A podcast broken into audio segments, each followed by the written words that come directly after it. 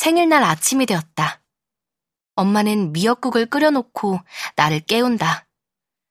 나는 엄마랑 부딪히기 싫어서 더 자고 싶다며 일어나지 않는다. 학교에 늦지 않게만 일어난 나는 미역국은 쳐다보지도 않고 집을 나간다. 엄마 역시 아무런 말이 없다. 엄마의 마음이 변할 거라곤 기대하지 않았기에 서운할 것도 없다. 그냥 슬플 따름이다. 야자까지 하루 종일 괴로운 하루였다. 13만 3천 원을 무슨 수로 더 모은담. 한숨만 나온다. 매장 주인한테 지금 있는 돈을 주고 남은 돈을 모을 때까지 사파이어를 맡아달라고 할까? 친구들에게 만 원씩 13명에게 빌릴까? 별별 생각을 다 해본다. 모든 것이 실현 가능성이 거의 없다. 그냥 포기해야겠지 생각을 하는데 가슴 한구석이 얼얼하게 아파온다. 집에 가서 엄마 얼굴을 볼 자신도 없다.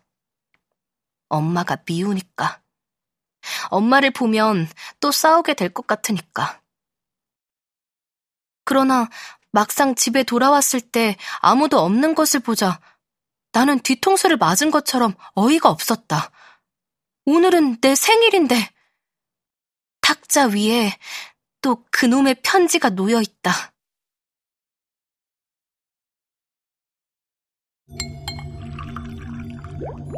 KBS 오디오북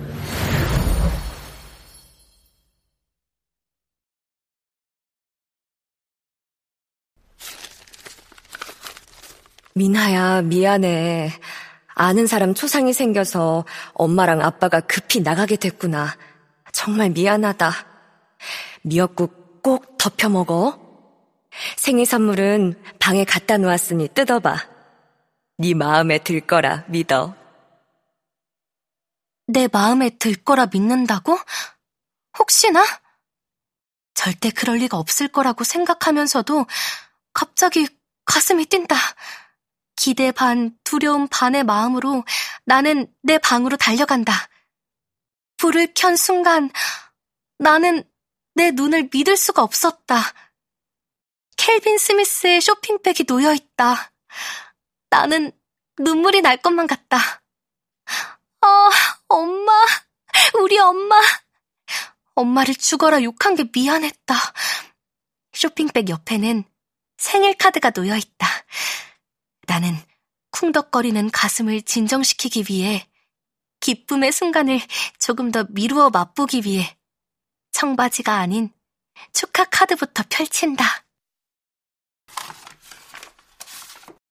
미나야, 생일 축하해. 엄마 딸로 태어나줘서 정말 고맙다. 지난번 일로 속이 많이 상했지? 엄마도 마음이 안 좋아서 정말 많은 고민을 했다. 그래서 어제 그 매장을 다시 찾아갔단다. 다시 한번 그 청바지를 보고 마음을 결정하려고 말이야.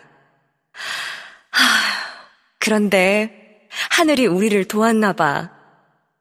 재고정리 청바지 몇 벌을 80% 세일로 파는데 네가 골랐던 바지랑 거의 비슷한 게 있더라고. 얼마나 기뻤는지 몰라. 정말 비슷해. 그런데 값은 80%가 싸. 그래서 당장 사왔단다. 사이즈도 딱 네 사이즈고. 아침에 말하고 싶은 걸 참느라고 혼났지. 아, 저녁에 깜짝 놀래키며 주려고 했는데 이렇게 나가야 하니 속상하네. 그래도 네가 기뻐할 걸 생각하니 즐겁기만 하다. 잘 어울릴 거야. 다시 한번 생일 축하해, 우리 딸.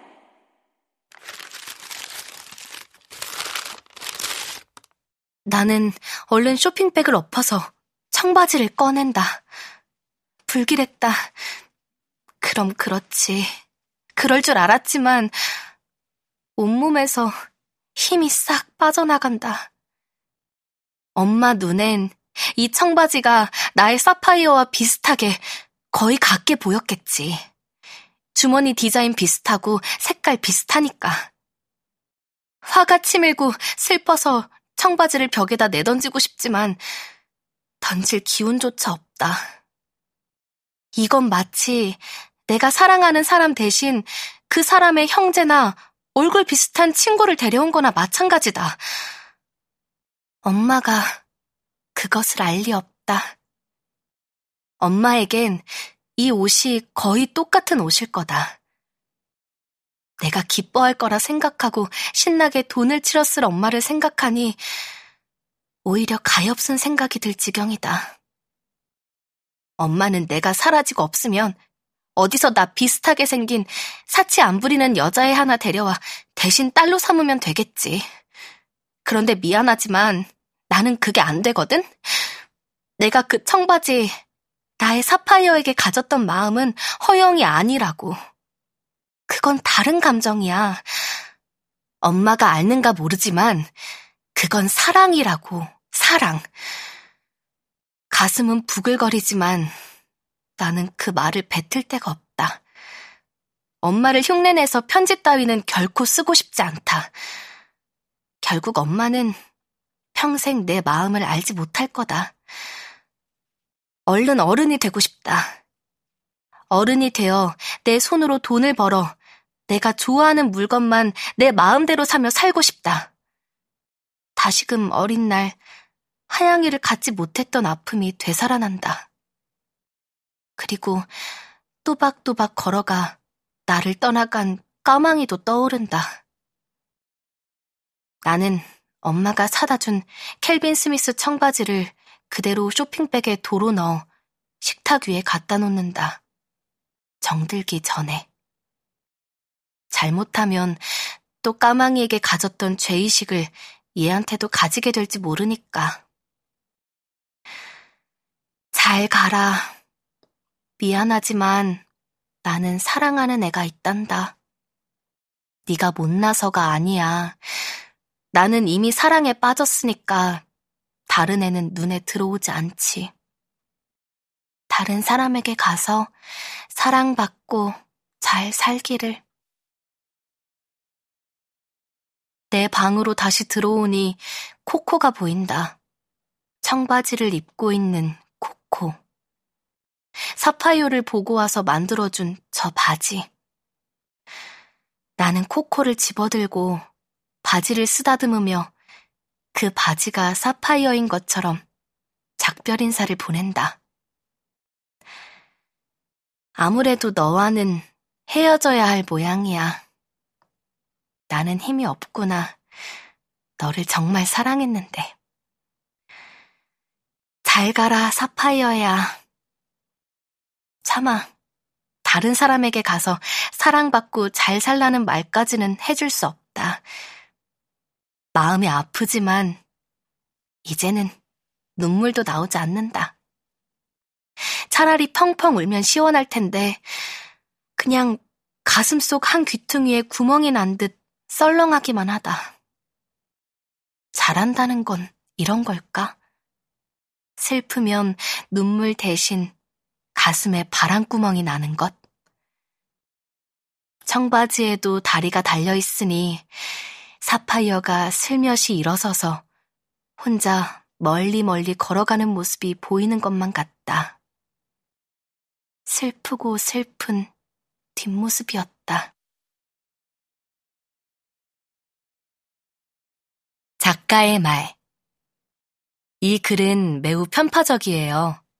오직 미나의 입장에서만 썼거든요. 미나 엄마의 입장에서 쓴다면 전혀 다른 글이 나왔겠죠?